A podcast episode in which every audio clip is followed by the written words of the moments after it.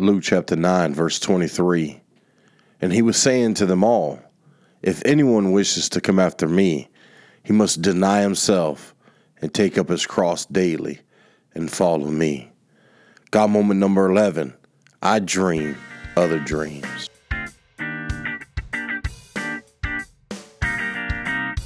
This is Sean and the Word.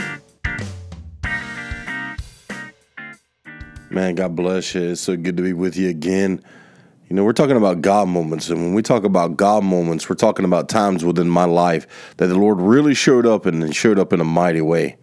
Not every one of these moments, as I've stated before on all these podcasts, not every one of these moments is really the best times of my life. Really, they've been real struggles, real to deal struggles, moments where the Lord truly stepped in and he made a difference to help me. But you see here in Luke chapter nine, Jesus was speaking about serious discipleship, the kind of discipleship that no longer lives for self or selfish gain, but the kind that is willing to give it all up to the Lord and for the work of the Lord. That looks totally different for every one of us. Some people struggle with different things, and some people hold on to different things. But the reality is when we must be willing to lay those things down, no matter what it is or what we hold in high regard, in order for us to completely and wholeheartedly to follow Jesus. The idea is that following Jesus is so much more valuable and important than anything else we could conjure up on our own strength, ability, or even on ourselves. We must deny ourselves. You know, when Jesus says that, that really refers to setting aside one's interests for the sake of God's kingdom. Taking up his cross every day as Jesus' disciples must be willing to follow him every day, no matter what the cost is. Jesus continues this thought in Luke chapter nine, verse twenty-four. He says, for whoever wishes to save his life will lose it. But whoever wishes to, whoever loses his life for my sake, he is the one who will save it. What Jesus is not speaking about is dying or killing oneself. He's not talking about literally losing your life. It's a figurative term of speech here. And with that figurative term of speech, Jesus is talking about holding in high value the things of God rather than the things of self. When Jesus says you will lose your life, if you, if you look to save your life, you'll lose it. When he says that, he says by seeking to avoid the potential hardships associated with following Jesus, a person ends up losing their life. They don't end up gaining everything that God has for them. But yet, those who lose their life for my sake, and they will save it. For those who embrace Jesus' calling to discipleship, including the difficulties it brings, will be saved, will gain all that God has for them. We have turned Christianity into being blessed, and the idea of being blessed as being comfortable. How have we equated blessings to comfort? I know I was raised poor and I had so many hardships and trials as a child, but to come to Christ and realize he had a plan for me resonates much deeper. You see, growing up, I learned to work and work to work hard to get what I wanted or what I needed. I learned that with hard work, there was nothing that I could not accomplish or get. I brought this mentality to my work with the Lord, and the Lord just kept teaching me over and over again throughout the years that I must learn to trust him and rely on him. That man does not live by work alone, but by faith. After months of serving the Lord full time, as we talked about, uh, I, I, the Lord says, you're my man. I served him full time. Excuse me, and uh, as I was serving him full time, you know, it was becoming really hard. Pa- Judd moved in with me and was called by the Lord to move in with me and to serve full time as well in the ministry at the church. And it was difficult. It was very difficult. But after months of that, it got even harder. We weren't getting paid. We were making just enough money to pay our rent and to barely keep the lights on in our apartment. We didn't have money for food. We barely had money for gas. It was hard. You know, I was really struggling to surrender to God's plan for my life. You know, for I had graduated Bible college and I had expectations.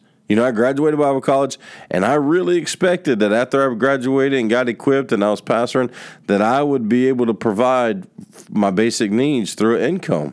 I really thought God had another idea. I thought, wait a second. I thought it was only normal for you to man to be able to work a job and get paid. But God was teaching me something else. You see, it was that time of testing. It's that time of refining.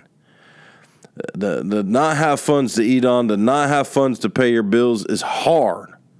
That old Sean nature, that na- that Sean mentality that simply wanted to work, work, work to get what I wanted or needed, it kicked in. And I began to apply that to the way that I viewed ministry. I would wake up real early. I would try. I would. I mean, I would show up at the church before five o'clock in the morning, and I would stay there until ten thirty, eleven o'clock at night. Just work, work, work, work. But I never got a paycheck, and it really began to bother me. You know, it, something happened after months of this. It reminded me when I was younger and I worked for this guy. I was doing construction and I was working for this guy, and I worked for a week, and usually we would get paid on Friday, and he said, oh, you know, I don't have your paycheck. Well, I didn't think nothing of it. I was just a kid. And I kept, and the next week I showed up and I worked again, worked hard, worked hard work, blisters on your hand type work. Friday came, guess what? No paycheck. He had went and spent it on drugs and alcohol. He didn't have my money. He was a deadbeat boss, and the feelings that I had, they're like, man, I just got robbed. I gave this guy two weeks of hard work and there. And so this type of feeling began to rear up into my mind and heart after several months of not getting paid. I really thought, man, I'm working this hard. I'm giving him my very best. And what am I, serving a deadbeat boss? That same feeling arose deep within me. And I'm telling you, we do not serve a deadbeat boss. God always pays his workmen. Secondly, what I've learned is that when God is giving you nothing, he's still giving you something. He's giving you what you need. You see, that time and those years and months of of not being paid, but yet being obedient, being faithful, was really a building block to where I am and what I'm doing now. My boss, my Lord, my master always takes care of his people. Even when he's giving you nothing, he's giving you what you need. The Lord was teaching me, do I trust him? Will I be obedient even when it's hard? So the lease on my apartment came up around May, and there was no way I could resign. You know, it was just, it was awful. I'm like, I just can't do it. So me and Judd moved in to my mom's house. And you want to talk about humiliating? You got the senior pastor and the associate pastor living at their mom's house. That was embarrassing. You t- manhood, you know, for a man to be living at his mom's, man, it was, uh, I just, I don't know. I can't explain to you the humility, that t- the embarrassment. But it was God, God doing a work in me. Am I going to be obedient even when it's embarrassing? Am I going to be obedient even when it's humbling, when it's hard? You know what? The Lord, even though it was like that, God was still using it. He was not only using it to train and mold me and Judd, he was using it to bless my mom. So my mom always loved the Lord. But when Judd and I moved into her house, she really got to see what it meant to live for the Lord. She really got to see what it meant to walk with the Lord. God really used that time night and day where she's just not looking at her son, but she's looking at Judd, and she's watching Judd and his humility and his meekness and his desire for the kingdom of God. She's seeing that, and God's using it to stir her heart, to touch her life. You see, uh, uh, the Lord takes these fleshly desires And and he looks to change them. He looks to weed them out. He looks to remove them in order for us to be a true disciple, a true follower of him. Well, we're not looking to solely please ourselves, but we're looking to please him.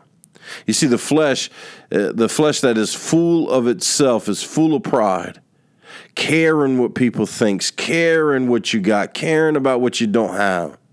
But see, the Lord helped us in that situation, and as you journey with the Lord, He is looking to help you in your situation, to deny yourself. To deny yourself. It's not about you alone. And to take up your cross of obedience, to follow Him. You know, God taught me to take up my cross, taught me to, to, to, to be willing to lay my life down for Him, to willing to lay down my agenda, lay down my plans, lay down my will for His will and for His glory. You see, some later, some years later, I would be walking, and the Lord would tell me one morning that the, He wanted me to leave there, and it was time for me to move on to the nation of Vietnam as a missionary. As I was preparing the congregation for my transition, that congregation decided to offer the facilities that we had to a Spanish congregation that we were helping. That Spanish congregation accepted, and they paid the church for the facilities.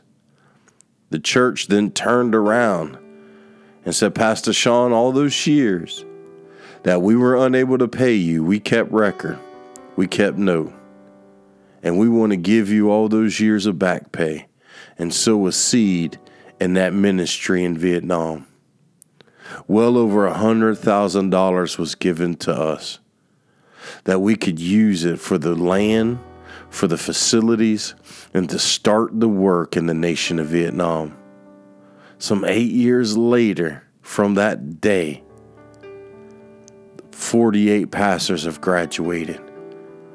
Churches planted throughout the nation. Right now we have thirty-nine churches throughout the nation of Vietnam, seventy-seven pastors and leaders in our ministry. God is faithful. And when we dream other dreams, when we don't live for ourselves, when we don't live for the things of this world, and we deny ourselves to live for Jesus and greater things, we dream other dreams. We we think bigger than what's only related to us, what's only for us. I believe God is wanting to do a work in your life. That that yes, it may be uncomfortable. Yes, it may be difficult. Yes, it may lead to a place of brokenness. But it's a, it's a time, a time of preparation, a time of discipleship. So He always pays His man. He always pays His woman. He's just wanting to check and see if that's you. Are you willing to deny yourself, take up your cross, and follow Him every day?